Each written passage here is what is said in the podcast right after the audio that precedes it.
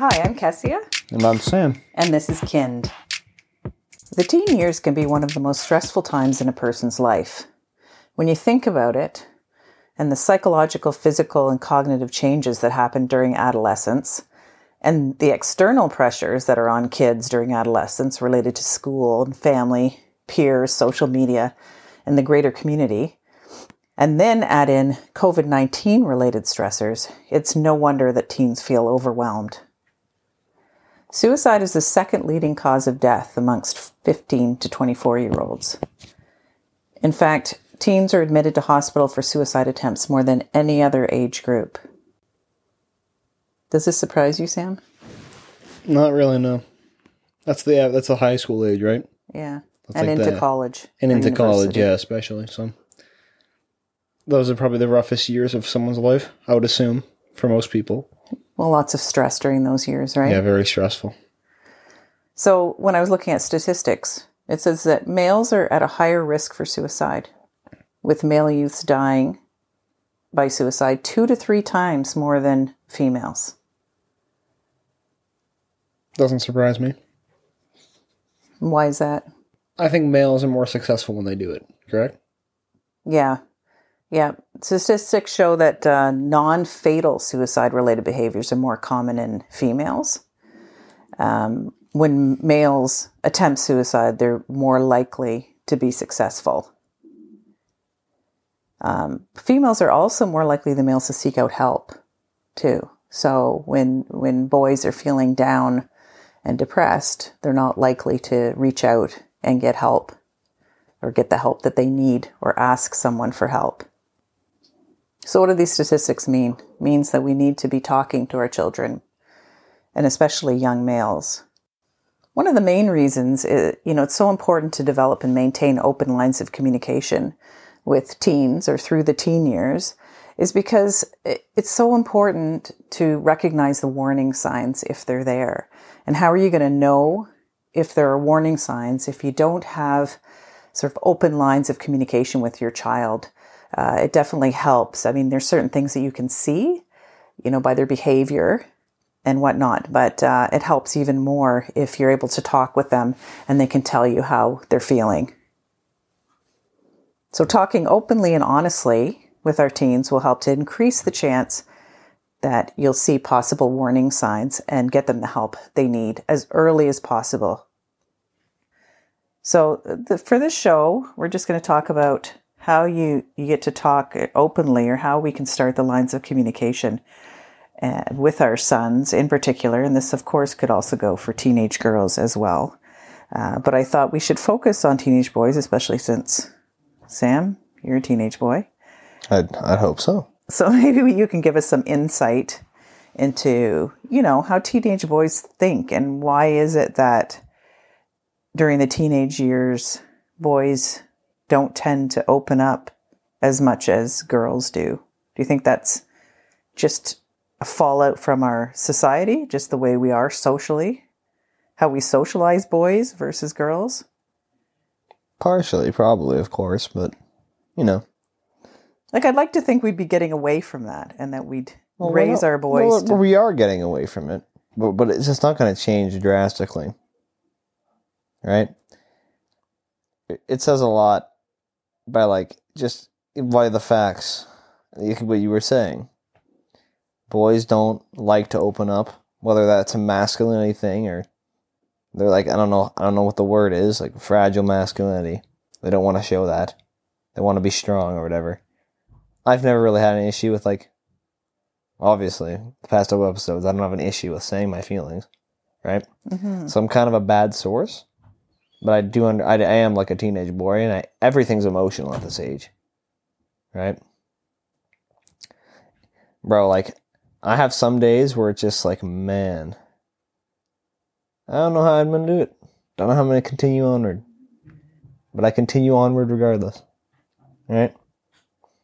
But have you ever felt that low? Where I guess maybe- personally, I've never felt that low. I've never once felt truly in my life. And I'm like, I ha- I cannot do this anymore. I have to kill myself. Have you I'm, ever known anyone that's felt that low? Like, has anyone ever opened up to you and said that they are feeling depressed and don't know what to do. Yeah. A lot of people have. And so then what do you say to them? Depends on the person. It varies from person to person. Most of like the common denominator is that you have to be, you have to try, if you like, I always say like, I can't, I don't know what you're going through. I can't imagine what's like to be, to do, to, I don't know. I can't feel what you're feeling. I'm, I'm sorry for what's happening, but whatever you're thinking you're going to do, it isn't going to be worth it. Like this, this is not worth killing yourself over. You're ending your life before it even starts. Would you tell them that they should go talk to somebody, or do you just kind of talk yeah, to them? Yeah, I, I tell them if, if you if you want to talk to me, I'm here. Like if you if you ever if you want ever want to talk to someone, I'm here, because you know it's a serious thing, and you mm-hmm. can't just like a lot of people. I'm just gonna dive into this topic for a sec. A lot of people, when someone comes to them and they're sad or whatever, they feel the need that they're like, oh, I'm scared to talk to this person because what if I accidentally push them into committing suicide or something or hurting themselves? And that very rarely happens. And if you do that, you're only contributing to that person's feeling of isolation most of the time, right? Like you're you're going to make mistakes and when you say things to people, right? That's common denominator. But dealing with those mistakes and being being able to like just be like, yeah, man, I know life's shitty. Right? This stuff is is rough. Like, if you can empathize with them and just kind of talk it out, like very like one on one, and not run away or push push them away, or like just it's like it's just super hard to explain in words. Like I'm kind of, I'm very it's kind of like I'm finding really hard to trouble troubling. No, but you're right, because I do think a yeah. lot of people uh, might be afraid of what they're going to hear when someone starts to open up. And especially, I think, sometimes parents are afraid of what their child might say. And so they don't want to talk about those tough topics, right? But one thing I did read when I was researching this topic was that talking with the person who's feeling in that state and listening to what they have to say doesn't make them more likely that they're going to go through with a plan to kill themselves. So you're absolutely right. By talking with somebody, you're not going to push them to that point. What they really need is someone to listen to how they're feeling. And especially when you're, if you're a teenage boy and you don't normally open up, once they start opening up, you need to kind of run with that and find out, you know, really what's going on. Maybe all they need really is someone just to listen to them and understand how they're feeling in that moment. Like, if you're ever talking to someone who's sad, you never say, just be happy. It's not as simple as being happy. No, when someone's feeling that low and that upset that they would think about doing something to themselves, it's not something that they can just control and turn off and just suddenly be happy. Like, it's just, man. Boys, I don't know. I've, I've, I know my friends are, and me, at least me personally, I think I've had some very good discussions about suicide with them. Not about anyone in our, like, group, but, like, just in general, like, how we feel. And it's like, if you bottle up, it only gets worse. Like, I don't think anyone here enjoys faking their personality. Or trying to be someone cool. No, when it, you bottle it up, it just eats away at you. Yeah. You know, you you're not getting that, you're not smile. getting to the root of what's actually troubling you if you just keep pushing it down and down and down. You need to talk about it. You need to see where these feelings are coming from. But why do you think it's so hard for teenage boys to do that?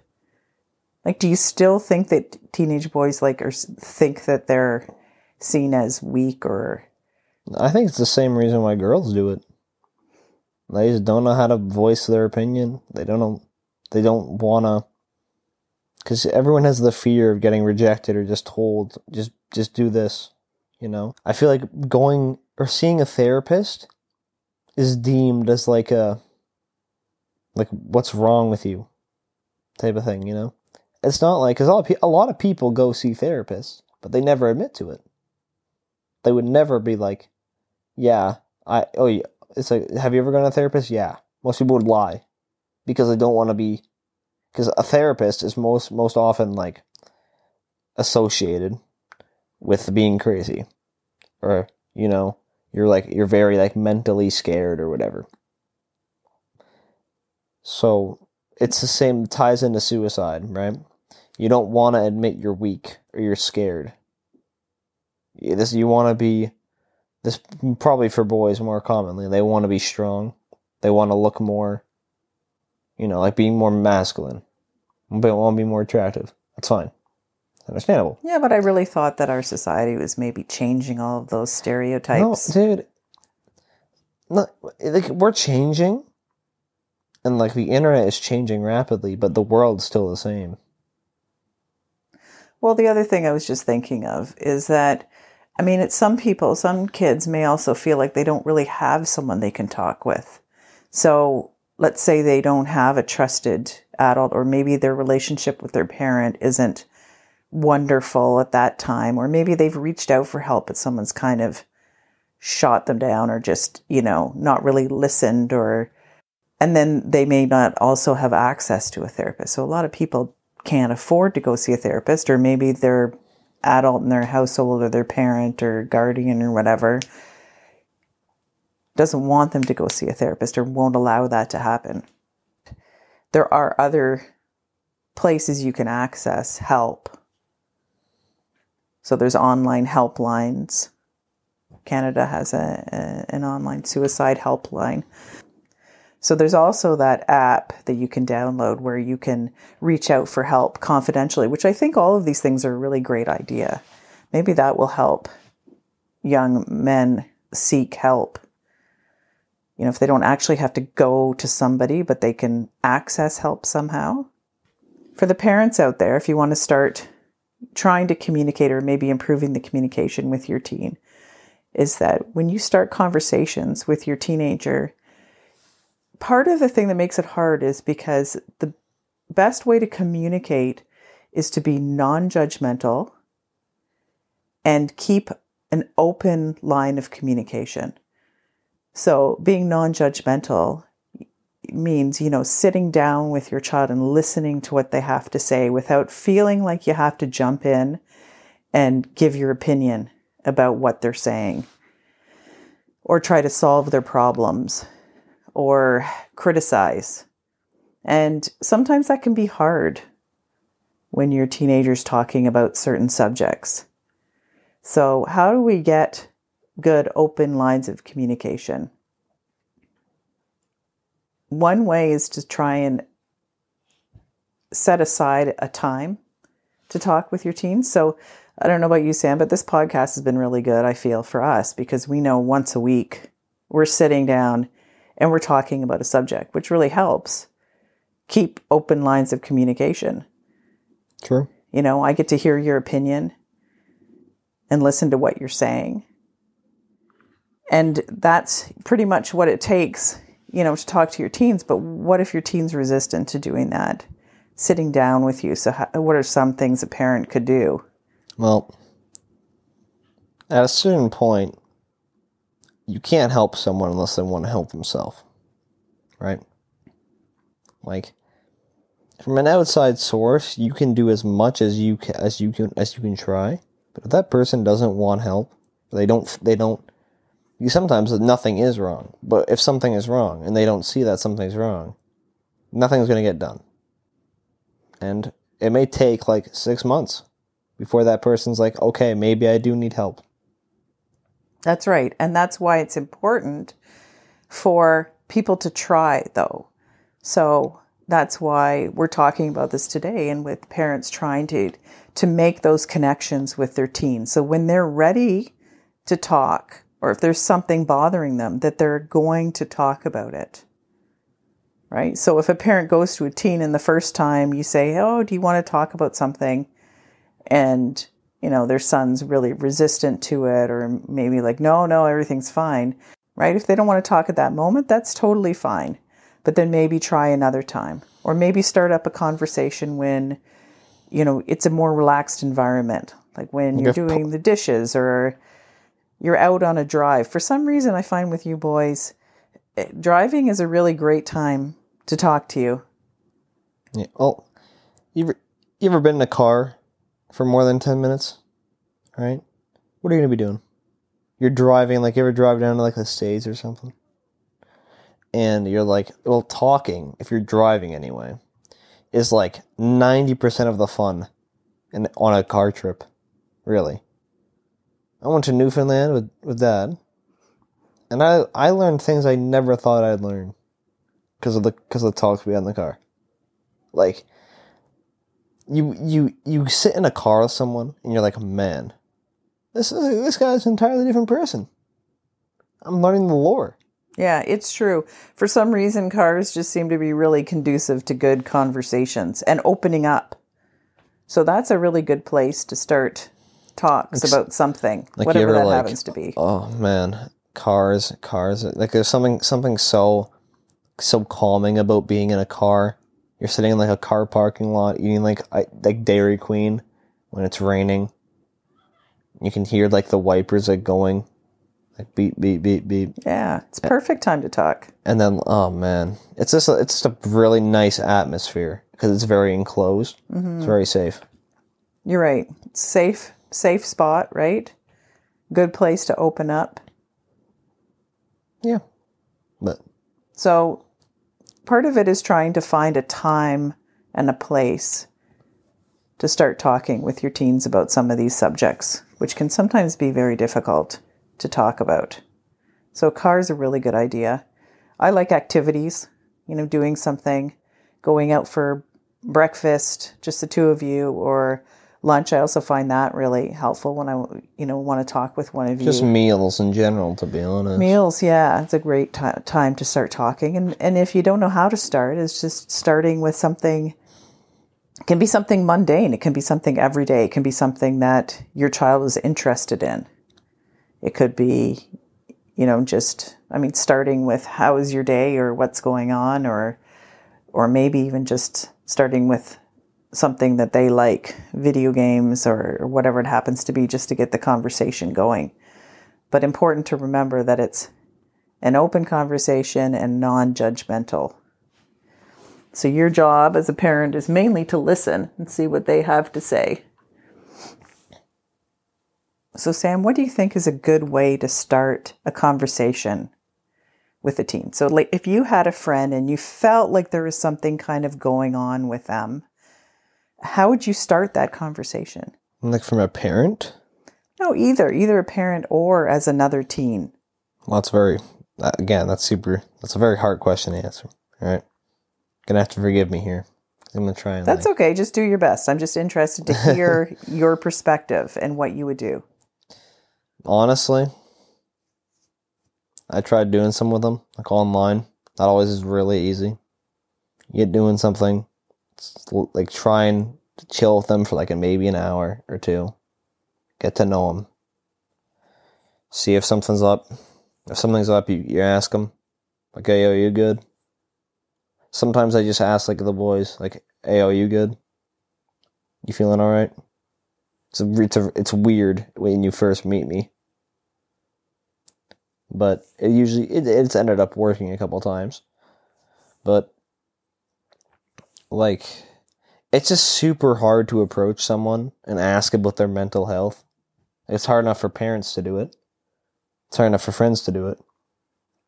But, like, trying to come in from an outside source is really hard. Mm-hmm. But that's part of the thing is we need to make this easier. That's why we. It's so important that we do need to talk about our mental health, and, and people do need to ask about people's mental health so that we can reduce that stigma. There's still, like, it's amazing how much, how far we've come with mental health. And yet there is still such a huge stigma about mental health issues. Even though there's all of this, you know, awareness and, and things, there's you still find people so resistant to say, I have a mental health issue. I'm having anxiety, or I'm feeling really low, or I'm, I, you know, I feel so low, I really need help. So it's good that you talk to your friends when you can. That's part of it, right? Is talking about it and talking about it a lot more openly. Yeah, so it's not good to bottle up your emotions. I mean, this is really the fundamental issue that we're talking about here, is that according to the statistics, young males are still bottling up their feelings and not talking about them and not reaching out. So if there's any teens listening to this, so important that you talk to somebody. Find someone you trust. It can be a friend. It could be a trusted teacher. It could be your parent. It could be a counselor. It could be someone at school. If you're really struggling, you need to reach out for help. Even if you haven't got to the point where you feel like you're going to harm yourself, if you're feeling that low on a constant basis and sad, you need to reach out to somebody. If you feel, if you think, like, I want to hurt myself, you should probably go get help.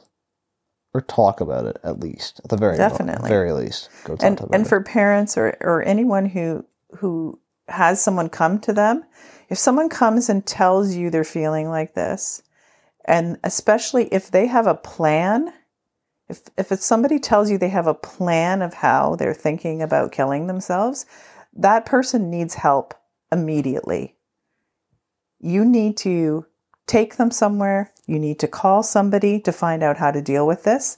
If someone tells you they have a plan, that is telling you this is urgent. Something needs to be done. This person needs help, and it needs to be taken seriously. God. So what are some of the warning signs that we can listen or look for uh, when you're t- either talking to your child or observing their behavior around the house? Sam, what do you think? Big one is, like, retreating from everybody, you know, isolating themselves, staying in the room all the time, not talking, not going out with friends. That could just be, of course, you know, they just aren't feeling it that day or whatever, but when it becomes progressive for, like, like maybe a month or two, maybe even three weeks or something. Yeah, well, if they're just, it's a change in yeah. behavior, right? And it it's prolonged. So a good idea to talk to them, even if it's just a day or two and they're they're feeling kind of low. You could go and talk to them. Substance use is one I thought of. And then, yeah. So drug use. Recreational drug use, maybe? Yeah. Alcohol, inhalants. You know, if you find that your your child or your friend is starting to use more of those things, that's a big warning sign. Thinking or talking about suicide. Yeah. Thinking about thinking about it or, like, mentioning it briefly in a conversation too. Sometimes people just, like, slip it under the, the rug. Mm-hmm. Not a, you should probably ask, like, are you good? So if your child or your friend or, or sibling or whoever starts t- talking, like, you know, and things just will never get better and they they just seem hopeless, uh, that's a good time to start the conversation and ask them what's going on. Other warning signs that I found are feeling trapped in a situation and feeling like you can't get out of it, or they can't get out of it, and feeling like they have no purpose or reason for living. So, so talking about just feeling like there's there's nothing to look forward to, no reason to go on. And then one was talking about being a burden. So oftentimes people will mention that they're a burden to their family or to the parents. Like like a burden that they just, they're weighing the, the other person down. Yeah. Or, you know, they shouldn't be looking after them or oh, yeah. that kind of thing. True. And then the last one is mood disorders. So if somebody is having a lot of anxiety or significant mood changes like sadness, anger. So anger can sometimes mean, you might not think of anger as going al- along with feeling down or sad. Well, your emotions are out of whack. You don't really know what's going on. Yeah. So those are, are some of the warning signs to look out for. If you're talking to your teen or if you're talking to somebody else and you really feel that they're at a risk for attempting suicide, uh, you need to call somebody. So in Canada, there's Crisis Services Canada. Uh, there's a helpline, Suicide Prevention Services. Um, and I'm going to put the number on our website, but it's it's one eight three three, four five six, four five six six. So you can call that day or night. There's also the Kids Help Phone, uh, which I'll also put on our website, which is one eight hundred, six eight eight, six eight six eight, um, which is toll free. And then there's an app called Always There. So teens, if you're struggling, I would download this onto your phone and have it. You can use it anytime to contact someone uh, to talk to if you need help. Please, if you're feeling down and low, reach out to somebody. People care more than you might think they do. Uh, people care and they want to help. Parents, time to reach out to your teens, especially your teen sons. If you don't have a really close, good, open relationship with them, please try to establish one. So important to know what's going on with them so that you can see signs of anything uh, that, that puts their life at risk. Bottom line, if you feel like you if you feel like you're going to hurt yourself, please ask for help. Thank you so much for listening. I will put all the mental health resources that I talked about on our website. For reference, our website is w w w dot kind dot c a. And please leave us a review and subscribe to our podcast. Follow us on Twitter at kind seven or on Instagram at kind underscore podcast. And we hope you will join us again for our next show. New episodes air every Monday.